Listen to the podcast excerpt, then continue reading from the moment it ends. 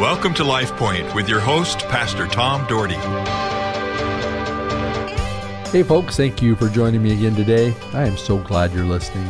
I hope you enjoyed yesterday as I shared about turning obstacles into opportunities, allowing God to do great things in your life, and talking about not letting the world overcome you, not letting defeat get you down, to realize that you can do all things through Christ who gives you strength. And I closed yesterday with Proverbs 23 7 For he, as he thinks in his heart, so is he. Our Heavenly Father, I prayed that we would think in our heart that we can do all things. The Lord, that you have told us, if we had faith of a mustard seed, we can move a mountain. If we had faith of a mustard seed, we can do things that we could we couldn't even imagine doing because you are with us to believe, to have faith. Lord, I pray for the confidence that these people listening need in you. I pray they put their faith and trust in you. And Lord, if they've got some weaknesses going on, they got some struggles going on, that they would realize that you will help them overcome and they'll be stronger because they overcame. Lord, I pray for your strength. I pray for your power within the churches of the Treasure Valley. God bless the pastors. God bless the leaders. Bless those in leadership and the teachers. Oh Lord, I pray that we'd see such a movement of the Spirit of God that the churches would be filled and people would want to be in the house of God to serve you and to honor you. Thank you for all you do, all you're going to do, all you want to do. May we believe ourselves. In Jesus' name, amen. Folks, I believe this. When you serve God, God is on your side. He's rooting for you. Yes, He is that cheerleader in the stand just rooting that you make it in life. He desires so much for you to make great decisions, for you to make great choices. Some in this world continue to make poor decisions because they're not strong enough in their heart and mind to resist the situations. Some fall terrible victims of bad situations because they won't say no to what they know in their heart is right. I've watched it for years and years.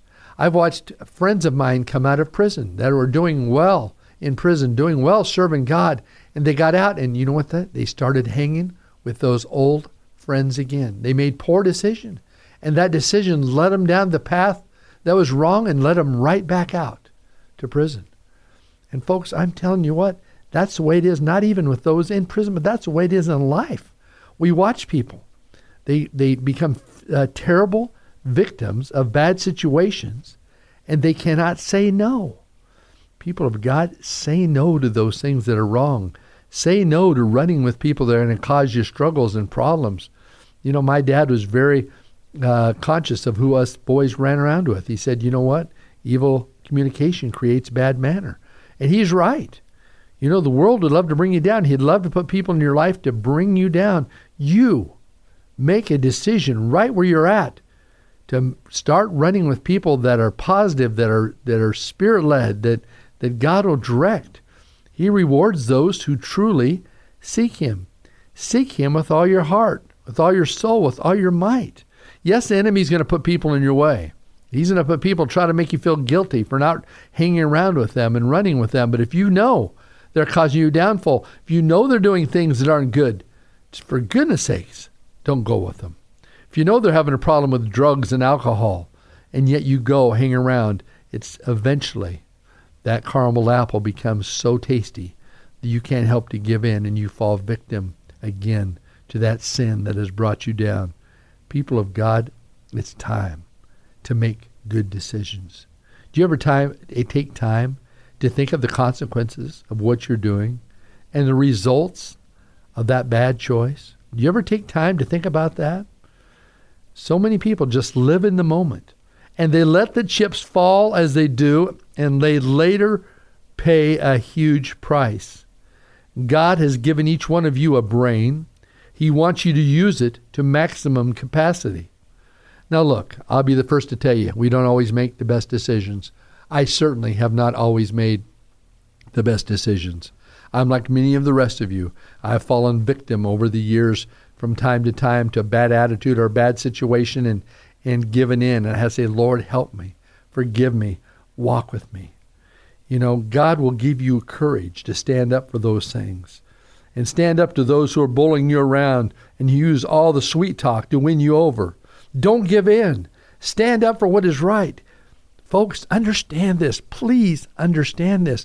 God will give you courage, power, and wisdom.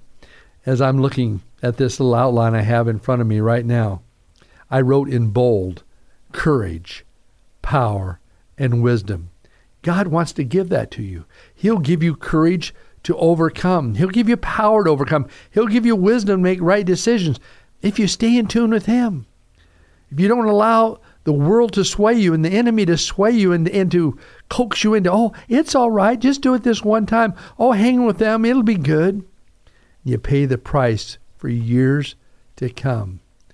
But you know what? You have a choice to take His wisdom, to live by His power and courage, or to leave it behind. It's your choice. It's in your ballpark. Now, I can't make that decision for you. If I did, it'd be the right decision for you because I want you to make the right decision. I've got some people that I'm that I'm trying to help in their life. They've had some problems and and you know what? They've turned things around and they're making good decisions. I just met with a gal today that had been in prison and she's out and she's really working on making some good decisions and I'm going to talk to her again on Sunday about some things and I'm really proud of her. She's choosing right now to do the right thing and I want to help her to continue to make those decisions. You know, do you see him as someone who is impossible to please? He's not. Or do you see him with a score pad in his hand? He doesn't have a score pad in his hand. Do you see him as a taskmaster? Or do you see him as a God of mercy and grace? I see him as a God of mercy and grace, a God who is anxious to forgive you over and over again. Like it says in Luke, I was listening this morning in my, in a, I listened to the uh, Bible online in my Gideon app, and I was listening to the in Luke in the mid chapters of uh, oh I think it was 16 or 17 as talking about forgiveness and about if your brother asks you forgive you seven times you forgive them. You forgive them every time. Do you recognize that he really loves you and he wants you to say, succeed? He doesn't want anybody to fail. He wants you to succeed. See god will equip you for what he has asked you to do and He's asked you to be a difference maker in this world. He's asked you to stand up for righteousness, for holiness, for good decision making. He's asked you to do that. He's not going to leave you high and dry. When my brother Doug felt a call to be a pastor, he said, Not me, Lord. I don't have the ability to do that. I'm not somebody, I'm not an eloquent speaker like my oldest brother. It's my brother Dave who's in heaven today. But he said, I'm not like that. But God laid on his heart that I will take care of you, Doug. I will help you. I will help you and I will lead you. And my brother Doug was in ministry for over 40 years, 45 years. He's in the same church for 30 years. God led him, even though he wasn't, as he would say, the most eloquent speaker. But I'm going to tell you this my brother was a good speaker. But not only that, he loved people. He loved people, and to this day still loves people. Now that he's retired, and he's in his 70s. He is living in Newberg, Oregon. He's helping two different churches. He goes to one church uh, in the morning, first service, and he goes over to another church uh, at second service in two different denominations, too. He goes and helps them. When the pastor's gone, he fills the pulpit. God has continued to use him because he said yes to the call. My brother Doug could have probably been a professional baseball pitcher, everyone said, but he decided that he wanted to be more involved in his church than in baseball. And so he gave that up. You know, God equipped Moses. Remember that? In, Mo, in Exodus 3.12, and God said this, and God said, I will be with you. And this will be a sign to you that it is I who have sent you. When you have brought the people out of Egypt, you will worship God, the God of the mountain. When he went up the mountain, God gave him the Ten Commandments, and he came down and he shared the Ten Commandments. And then the frustration when he got down there, the people were impatient. And they decided to make their own idol. And they made an idol out of gold and made a golden calf. They had Aaron, Moses' brother, form with all the jewelry they took in and all the gold, and they formed this golden calf started worshiping him. What a what a mess that was. But God had led Moses, and I'm telling you what, those who turn their back on God, you know, they were gone. They were out of there. Uh, God smote those that turned their back on him and those that stood their ground, stood their ground and knowing that God was going to deliver, ended up entering the promised land and their life was changed forever. There's one thing that we must learn and understand and believe, and that is God will empower you. Not your church, not your pastor, not your favorite friend that's a Christian. Almighty God will empower you. He is just looking for people who are willing to be empowered by Him and will say yes to His call in their lives. People of God, when an obstacle comes, say boldly Romans 8:31, if God is for me, who can be against me? People of God, he wants you to succeed. He is anxious for you to turn things around. Would you be willing to say today, God, turn things around in my life? Lord, help me to see you more clearly. Help me to follow you more diligently. Help me to be more faithful to the cause of God. Put people in my life that will help me.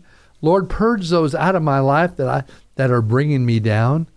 He wants you to make great decisions. And people, you can do it. I believe in you.